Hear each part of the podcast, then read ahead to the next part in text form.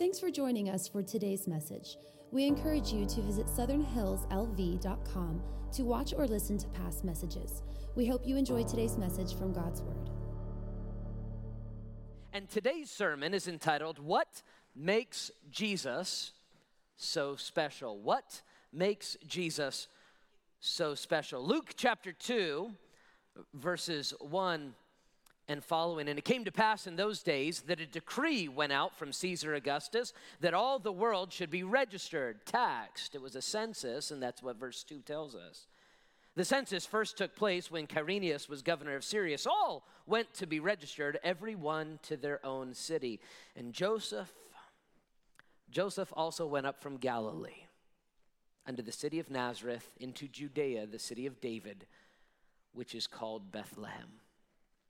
Let us pray. Father in heaven, my prayer is over the next few moments, you would give us clarity of thought and direction of focus. I pray that our minds and our hearts would be calmed from the craziness of this life and we would draw our attention solely and completely to you.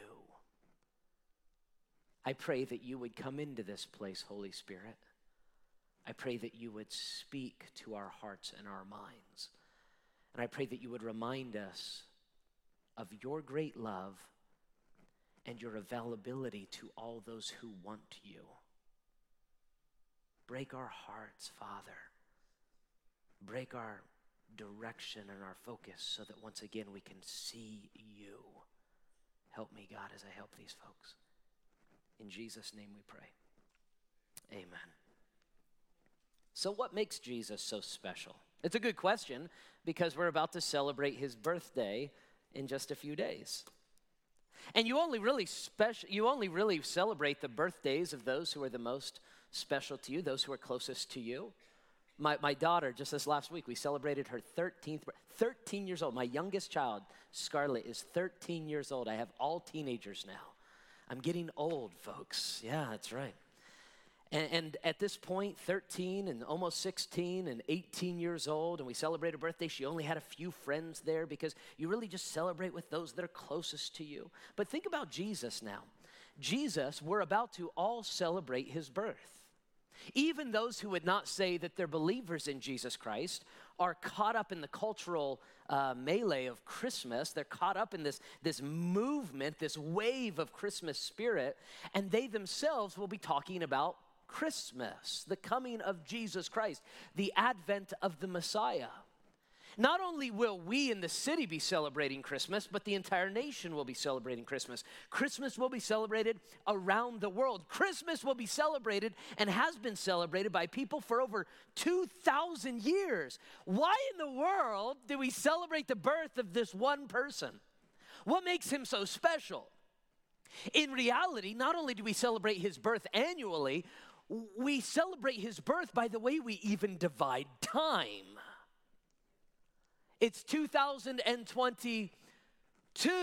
What happened some 2,000 years ago that has divided all of world history into two major parts before and after? What is it other than the birth of Jesus Christ Himself? So, this is where we find ourselves celebrating this man's birth. This is where we find ourselves an individual who so radically shifted the fundamental history of mankind that today there are billions of people who not only know his name but celebrate his birth. What makes him so special? And I propose to you that there are three words from Luke chapter 2, verses 1 through 16, that really summarize why Jesus is so special. I'm going to give all three of the words to you now, then we're going to come back and look at them after I read through the text. If you're ready for the three words, say amen. amen. All right, what are these three words? Here they are. Remember what they are. Maybe write them down. Here they are accessible, relatable, Emmanuel. Can you say those with me? Accessible, relatable, Emmanuel. Say it again, say it again. Accessible, relatable, Emmanuel. Let's talk about these three words after we study the text. If you have a Bible, go ahead and look at it. Luke chapter 2, verses 1 and following. It begins by saying, And it came to pass in those days that a decree went out from Caesar Augustus. A decree. very important mandate from a very important person. This is Caesar Augustus. When I say Caesar Augustus, go, ooh. I'm going to say, you ready? Caesar Augustus. And you should be impressed. He's a very important man who makes very important mandates to make everybody move around and be controlled in any way that he wants them to be controlled. And the way he's going to control them now is by developing a census. He wants to know where everybody lives and what everybody is doing. Because the more the government knows about where you are and what you're doing, what you're thinking, what you're saying, the more they know about you, the more they can help you. This is the goal of the government. And this is the goal of, uh, of Caesar Augustus. He cares so much about the farmers and the fishermen of Galilee. He wants to make sure he can help them appropriately by making sure they all know where they're from. It's a census to register everyone, to appropriately tax them, to make sure that He can provide all for their needs. And that's what's going on during this time. And it came to pass in those days, the decree went out from Caesar Augustus. What an important man. His name was not actually Caesar, that was his title, and his name actually wasn't Augustus. His name was Octavius. Uh, Octavius was just a 19 year old kid when his adopted father was stabbed to death. Have you heard of his dad? His, his adopted father's name was Julius Caesar. He was the one who invited the uh, orange Julius that you find at the mall. That's why he's famous. Either that or the Caesar salad. I always, I'm not sure. But Julius Caesar was not originally an emperor. He really wasn't a dictator. In fact, he was referred to as the first citizen of Rome. He was an important politician in Rome, but he was also a very, very manipulative man who actually helped change the Republic of Rome into the empire that it would become. You see, Rome was at one point a republic, and a republic in which had representatives from each region that would arrive. Rome was not always an empire with an emperor. And if there's one thing we learned from Star Wars, an emperor doesn't always work for everybody, you understand? But Julius Caesar had got to a point where he politically placed himself, where he became the first dictator of Rome. It did not work out too well for him because some of his political opponents, some who pretended to be his friends, even got to the point where they assassinated Julius Caesar. And it was Octavian at the age of 18, 19 years old that he found out about this. Octavian did not immediately become a ruler in Rome, but in fact, he spent the next 20 years of his life moving himself politically in such a position that eventually he would be named the very first emperor of Rome. Little Octavian, the very first emperor of Rome. And do you know what the first thing he did whenever he became the emperor? You'll love this. He changed his name from Octavius to Augustus. Why? Why did he change his name? Well, Octavius is a good name. It means, anybody know? It means eight. if your name was eight, would you not want to change your name as well? like your parents are, you you have a child. You're like, what do you name him? I don't know. This is our eighth kid. Name him eight. I don't know. He's it's fine. We really don't care at this point. There's a lot of them. So just name them eight. His name was Eighth. So when he became emperor, he changed his name to Augustus. Augustus meaning noble. Augustus meaning impressive. Augustus meaning majestic. I want everyone from now on not to call me eight. I want you to call me your majesty. He's such an important man. And, he, and the only reason we're talking about this very deeply important man is because he happened to be in charge when a kid was born in a barn in Bethlehem. Caesar Augustus, in the grand scheme of world history, was a nobody.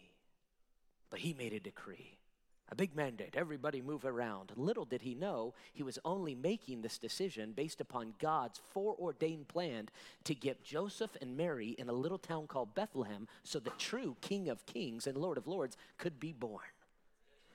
Now, look, it goes on and all the world should be registered. This census was first taken when Quirinius was the governor of Syria, which was the empire to the north. Verse 3. So all went to be registered. Everyone went to their own city, their own origin of their family, their own family origin place. That's everybody had to go back to their home where they came from. And uh, does anybody here have a family of origin place? For example, if we were to have a, a census like this and they, the government made you go back to where your family is from, where would you have to go back to? Does anybody want to tell me? Raise your hand tell. Where, where, where would you have to go back to? Yes. Where? where? California. Yeah. You escaped, didn't you? Yeah, here you are. Yeah, what about you? Yes. Puerto Rico. Ooh, Puerto Rico. How many of you would like to visit Puerto Rico during the winter, right? That's not, is, it, is it warmer there? It is. I want to go. All right, yes. Uh, family of origin, another place. Yes, in the back. Massachusetts. Massachusetts. I do not want to visit Massachusetts. not, not even a little bit, I don't think. This is where they had to go. So David, or excuse me, so uh, uh, Joseph and Mary had to travel from where they were living in Galilee. Now Galilee, even to this day, is kind of um, kind of a rural area. It's kind of a farmland area where you've got shepherds, sure, but it's, it's more along the lines of great farms and vineyards and fishermen up in the Sea of Galilee. This is where he has arrived. This is where he has migrated. This is where his family lives now. But where his family used to live was down in Judea, which is the region, the city or the town of Bethlehem. Verse 4. Joseph also went up from Galilee, from the city of Nazareth, into Judea, the city of David, which is called Bethlehem, because he was of the house and lineage of David. So the Bible tells us, introduces us to this guy, Joseph. And Joseph is up in Nazareth. Now, Nazareth would be like saying, it, it would be like saying, okay, so Bethlehem was a was a suburb of Jerusalem. It was an important place near a big city. It'd be like saying Long Island, New York, right beside New York City. That's the idea. Nazareth would be like saying Pahrump. Understand? Like somehow this guy from Long Island ended up in Pahrump, and you're like, what happened there? You know what I mean? Like that's what's going on. And so he says he's going up from this place of, to Bethlehem because he was of the house and lineage of David. Now, that's like saying, this is a big deal. As you're reading through this text, you, you see the name David and you're supposed to be startled. That'd be like saying, this is the son or the great, great, great, great grandson of George Washington. Except for this, it would be even more important because this was a monarchy. This was a kingship that would have been passed from lineage to lineage, from child to child, from father to son, all the way down. And so here is this true king who is hanging out in Pahrump, waiting for his moment that God is going to call him. And it says in verse 5 to be registered with Mary, his betrothed wife. Mary was introduced to us in chapter 1. We already know about her. She is a sweet young girl who loves God and is ready to serve God in any way. And we find out that they're engaged to be married. They're not married, they're engaged. I'm going to ask, are they married? You say no. Are they married? No, they're engaged to be married. And because they were lovers of God and because they were followers of God in a very religious community, they did not live together before they were married and they did not have sexual intercourse with each other before they were married. She was a virgin, but they were engaged to be married, and then suddenly she was pregnant. This we call the virgin birth of Jesus Christ. And in this religious community, I'm sure that she had suffered much ridicule and gossip due to this situation. So it was that while they were there in Jerusalem, in the suburb of Jerusalem, Bethlehem, the Bible tells us that the days were accomplished and completed for her to be delivered. She was six, or excuse me, she was eight months, eight and a half months, nine months pregnant, and it was time for her to give birth when she arrived. And it says in verse 7 and she brought forth her firstborn son and wrapped him in swaddling clothes and laid him in a manger because there was no room for them in the inn. There's so much to discuss here. If you think of a hotel, I don't want you to think of this inn like you would a large metropolitan hotel. Nor, nor do I want you to think of a holiday inn or even a roadside motel like Motel 6. I, instead, I want you to think more in terms of um, a, bre- bread, a bed and breakfast kind of a place where you would go where there were three or four rooms in a larger house. That's really the type of inns that were available during this time. There were no large hotels. And so, as Mary and Joseph went around the city of Bethlehem, knocking on doors, asking if there was any availability in the modern day Airbnb, they found out nothing was available because everybody had come down there to be registered, taxed. The census was going on.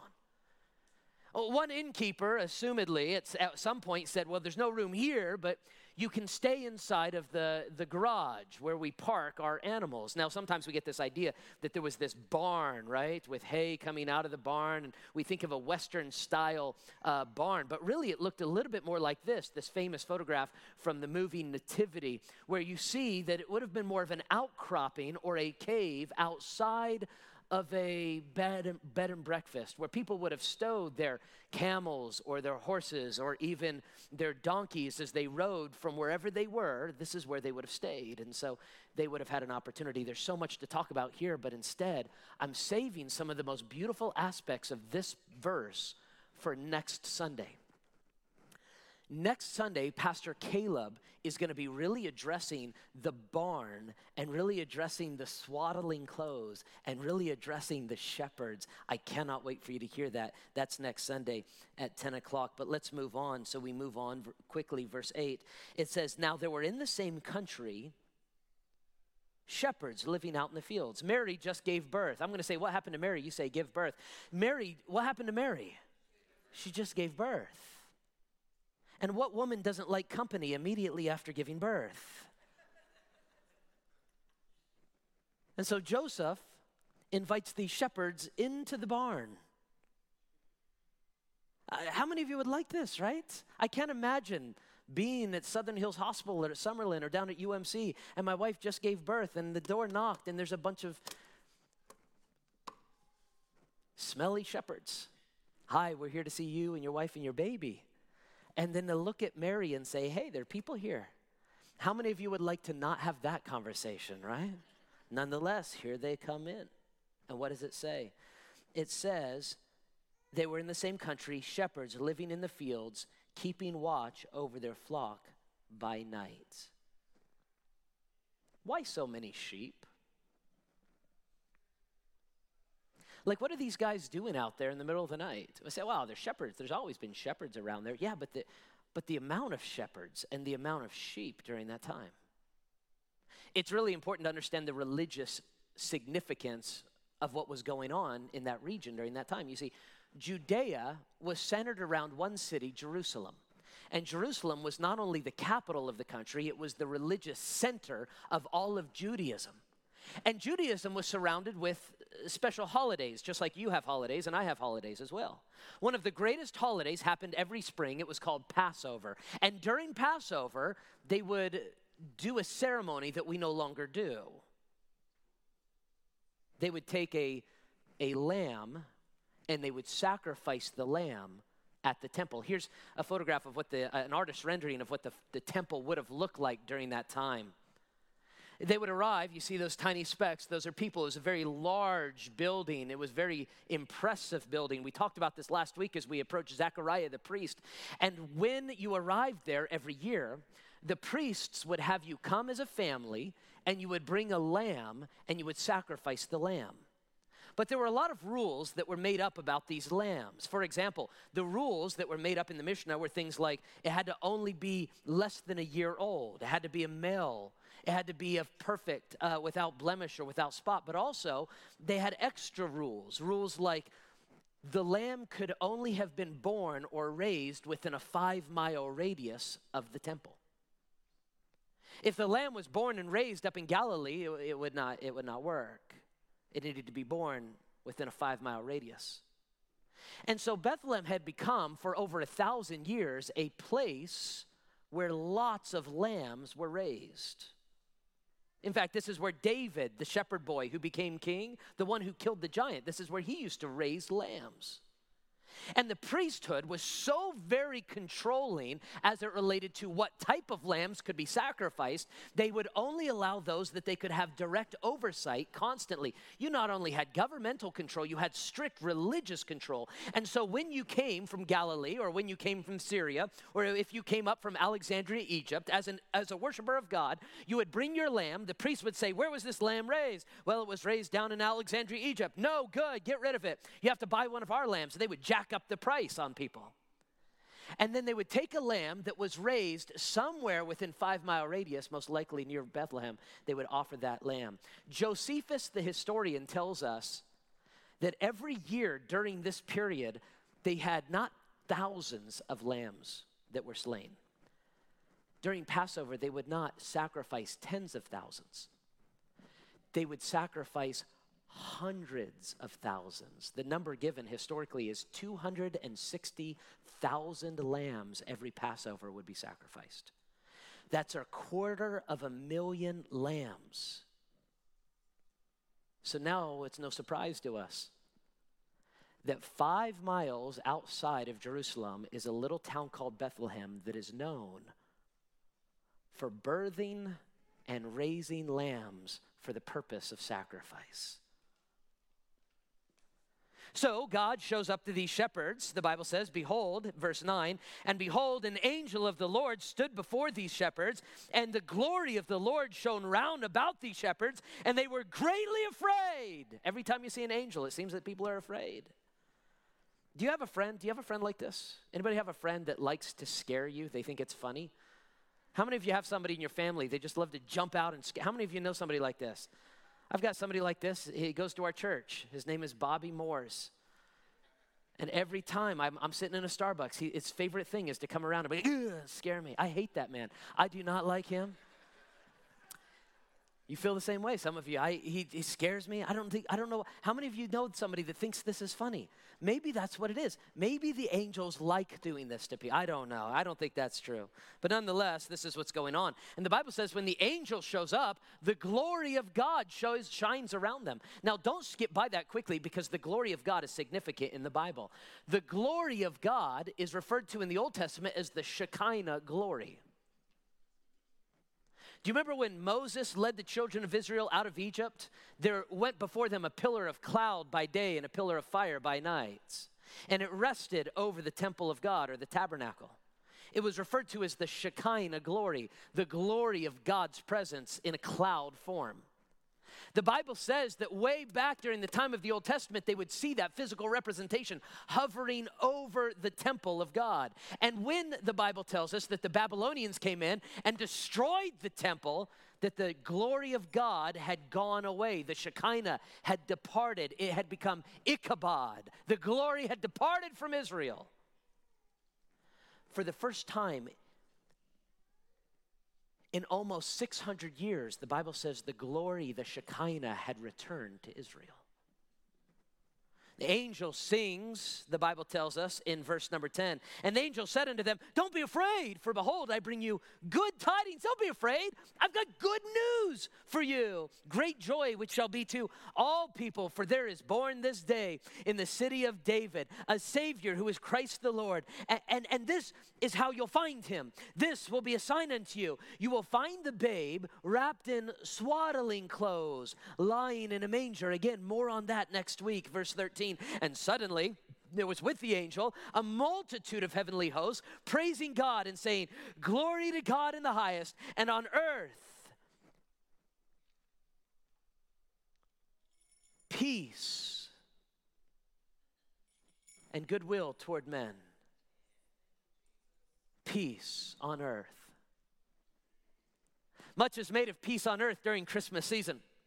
In fact, even historically, you can find where armies are fighting one another and they will pause for the Christmas Eve and the Christmas day and stop fighting each other because of peace on earth and goodwill toward men. And all of that is beautiful, but in reality, the essence of peace on earth is the idea that now on earth, the angel is saying, the person of peace is now on earth. The Prince of Peace has arrived. You see, the angels knew what humans often forget, and that is mankind is at war with God, though God is not at war with man. Every time mankind breaks God's commandments, every time mankind sins against God, we are declaring war against God. It wasn't just Adam and Eve, it was you and me. We all have sinned against God. Or am I alone? Well, the Bible says, all have sinned and come short of the glory of God. As it is written, there is none righteous, no, not one. There's not one who is perfect. All of us have sinned. If you're here today, you say, Josh, you're not the only one. I'm a sinner too. Would you say amen? Amen?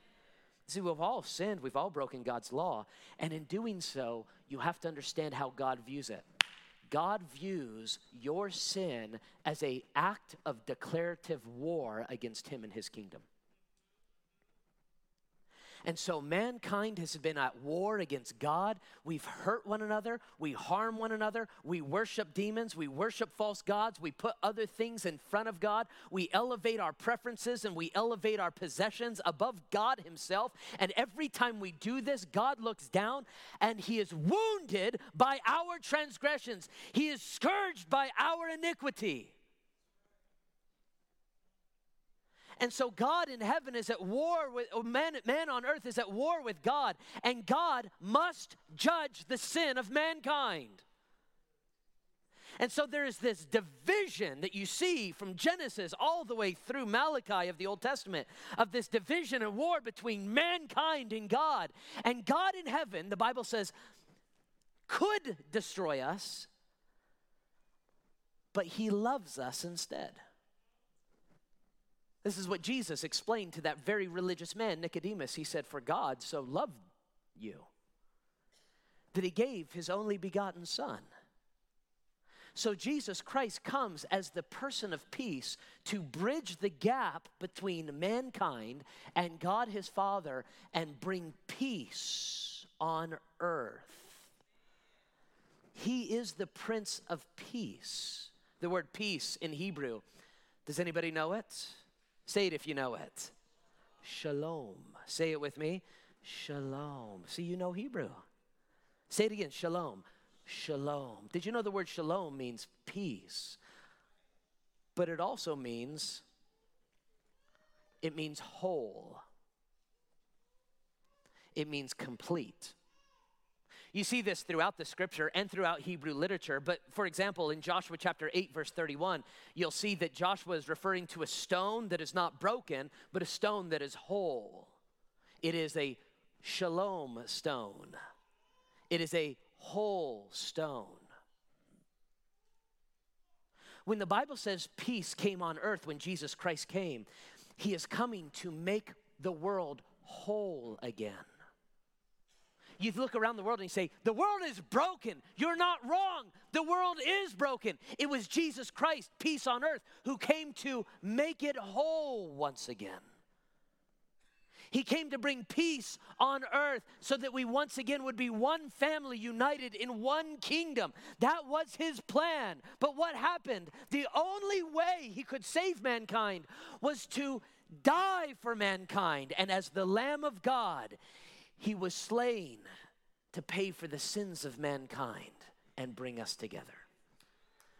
Peace on earth, goodwill to men. And then in verse 15 through 17, look at what it says in verse 15. So it was when the angels had gone away into heaven, the shepherds said one to another, Let us go now to Bethlehem and, and, see this thing that had come to pass, which the Lord has made known unto us. And when they came with haste, that is, as soon as they learned, they quickly ran after God and they found Mary and Joseph and the babe lying in a manger. They found him. They found him.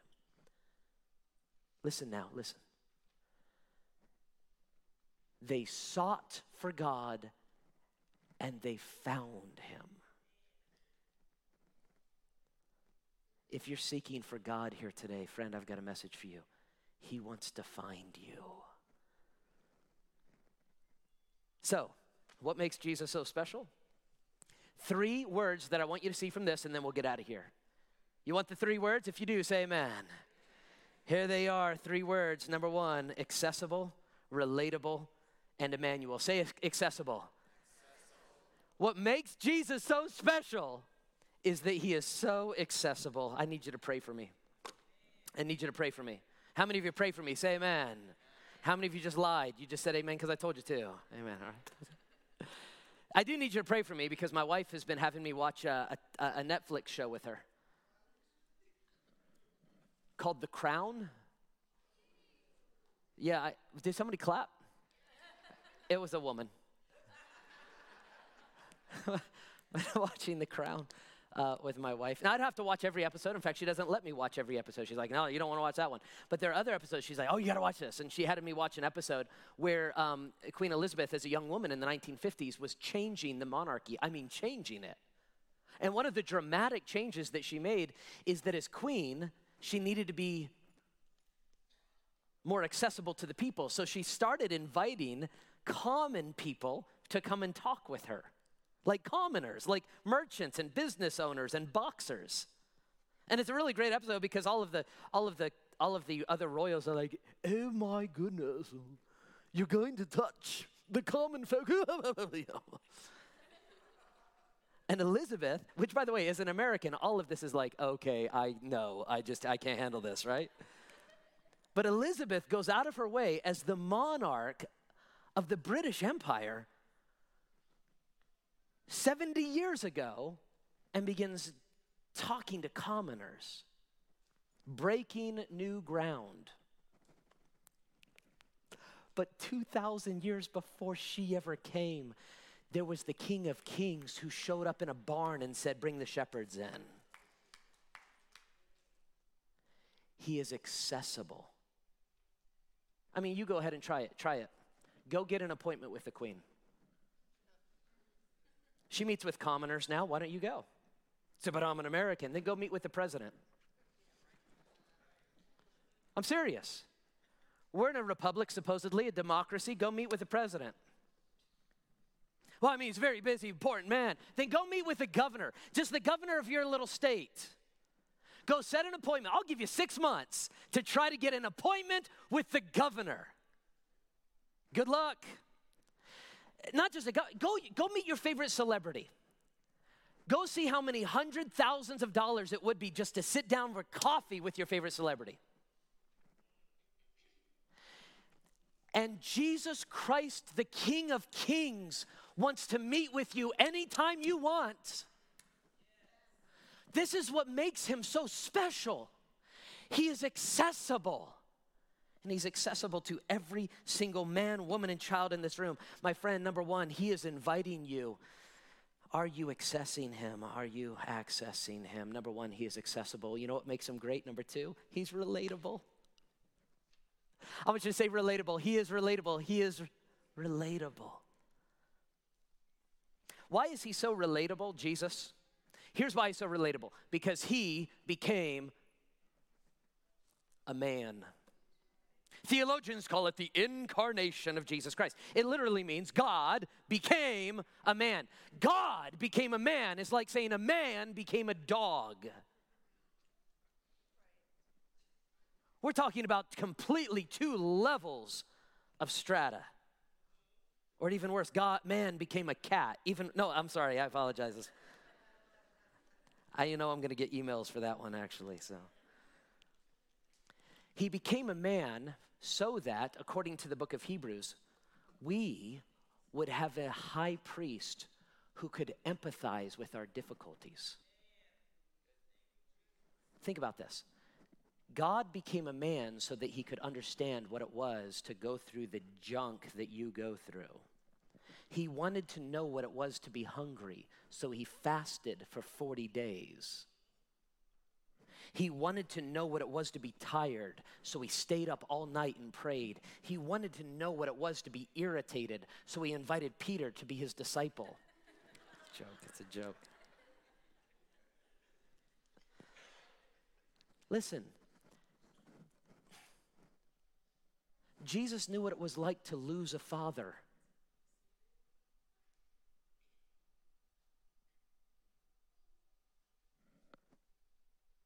Jesus knew what it was like to experience betrayal.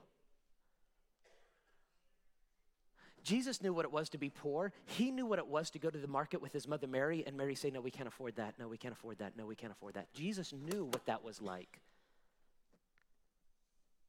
Jesus knew what it was to be rejected by his own family because of his own faith. Jesus did. He became a man so he could relate with you on a personal level. Years ago, I had a very kind woman in the church. Um, she, she came to me and said, Pastor, could we meet after church? I said, Sure, let's meet. She said, I have some, I have some child raising advice I would like to give you. And I thought what many of you as parents thought, oh, this will be fun. And she sat down with me and it was, she shared her theories on child discipline. She shared with me her thoughts on children taking naps.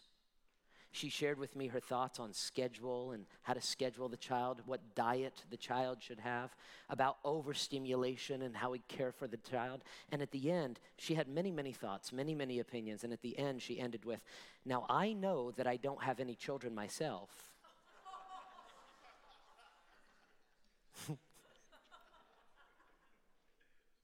But this is what I would do if I could. it's difficult to trust the advice of somebody who doesn't know what they're talking about. Listen to me, friend. The reason Jesus Christ became a man is so that he could understand what it is to live the life of a man, to live the life of a human being who went through temptation, who went through trials, who went through good moments, who went through bad moments. He understands what it is so that when Jesus says, Love those who persecute you, you know that he knows what he's talking about. When Jesus says, Love God with all your heart, soul, and mind, you know that he knows what he's talking about. When Jesus says, Seek first the kingdom of God and his righteousness, and all these other things will be added unto you, you know that he knows what he's talking about. When Jesus says, Don't worry about your life, what you'll eat and what you'll drink and what you'll have to wear. Your life is more than what you put in your stomach, your life is more than what you put on. You know that he knows what he's talking about. When Jesus says, Whoever exalts himself will eventually be humbled, and whoever humbles himself will be exalted, Jesus knows what he's talking about. He's accessible, yes. He's inviting you. Are you accessing him? He's relatable. He's been there. The question is are you trusting him? Are you trusting him? I have two words and now the third. Three words that make Jesus so powerful, so amazing, so special. He's accessible, relatable, and lastly, he is Emmanuel. Say it with me Emmanuel. See, religion says that God is above us. Nihilism says that God is against us. Atheism says God is beneath us. Pantheism says, pantheism says God is around us. Narcissism says God is us. And Emmanuel says God is with us. God, God came to be with human did you hear what it, God came to be with us?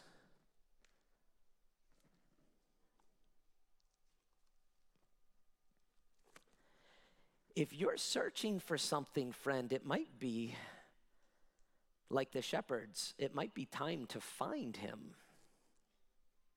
He came to be with us. I was putting Savannah in the car years ago now. She's almost 16. And at the point, she was probably about three to six months old. She was in one of those car seats. You know those car seats? The ones that you put them in, you lock them in, you, you click, you know, the click? And Heather would always say, make sure it clicks. And I'd click. How many of you know what I'm talking about? The car seats? I hate car seats. We're out of the car seat phase. Thank God I threw those things. I burned them. I burnt. I got burnt. Hate the car seats. They always smelled bad. You know what I mean? They smell bad because they leak. The kids on everything, all sorts of things, and so you throw them away because otherwise your car forever smells the way they do. And I clicked her in, And, and the reason I was in charge of the kids, which rarely happened, is because Heather was inside the dentist office and she had a few dental procedures that had to be done. So they were my kids. For, for more than 30 minutes, it was going to be a couple hours. So I, was, I had the kids, they were mine. She said, Take care. Absolutely, I got it. Make sure you, I'm going to click the thing. I'm going to click. So I took Savannah and I clicked her in the seat. And when I did, I shut the door and I turned around, and my two and a half year old Jonathan was gone. And when I say gone, he was gone, like he wasn't there. And the first thought I thought was, Heather will not like me now. because 50% is not a good enough number. when I come back and explain how many kids we have. And so I thought, okay, where'd he go? Where'd he go? Jonathan, and, and I thought, man, he's gone. How many of you have a two year old, three year old, and they are just fast? You know, like when they want to be, they, they want, they're just gone. And so I shut the door and he was gone, and I turned around and he wasn't there. I said, Jonathan. And now I was in, I was in a bad situation because my one kid was in the car and my other kid was gone. And if I shut the car and left her, I'd get arrested. But if I let the other kid just go, I'll get arrested and I was in a, you know, arrest if you do and arrest if you don't. You know what I mean? Some of you know what I, you know, you, some of you know exactly what I mean in that situation. And I wasn't sure what to do. And so I said, okay, I've got to keep an eye and I'm watching. I left the car door open a little and, I, and I'm looking, Jonathan! Jonathan! And then suddenly the fear went from losing my child to facing my wife. and then to, what if I can't find him? And my heart began to beat, and my pulse began to race, and sweat began to pour down my brow, and trying to keep an eye on one car while searching for my other. Jonathan, Jonathan! And I ran down the aisle and I saw him nowhere. And so I went another aisle over and I went down. I couldn't see him at all. Jonathan! Jonathan, I went down a second aisle and about seven or eight cars down. I turned the corner and Jonathan was sitting on top of a yellow Corvette he picked a good one. You know what I mean? He picked, you know, if he's going to pick one, and he's patting it. He's like, look at the car. So immediately I grabbed him and I took him off, you know, as quickly as I could. I left a note. I didn't leave a note. I did not leave a note. I did not leave a note. Grabbed my kid, threw him in the car. What are you doing? Have you ever had that feeling of losing? And you're searching, you're searching, you're searching, you're searching. Where is he? Where is he? Where is it? Where is it? Where is she? Where is she? Where? Where? Where? This is the feeling that the shepherds had while looking for the little lamb, Jesus Christ. Where is he? Where is he? This will be a sign unto you swaddling clothes, manger, and they find him. And we're to relate with the shepherd. Later on in the book of Luke, we're going to get there as we study. Jesus doesn't want you to um, relate with the shepherd. He tells another story, but this time the shepherd has lost a little sheep. And the shepherd goes out looking for the lost sheep, and everywhere he looks, he doesn't see it.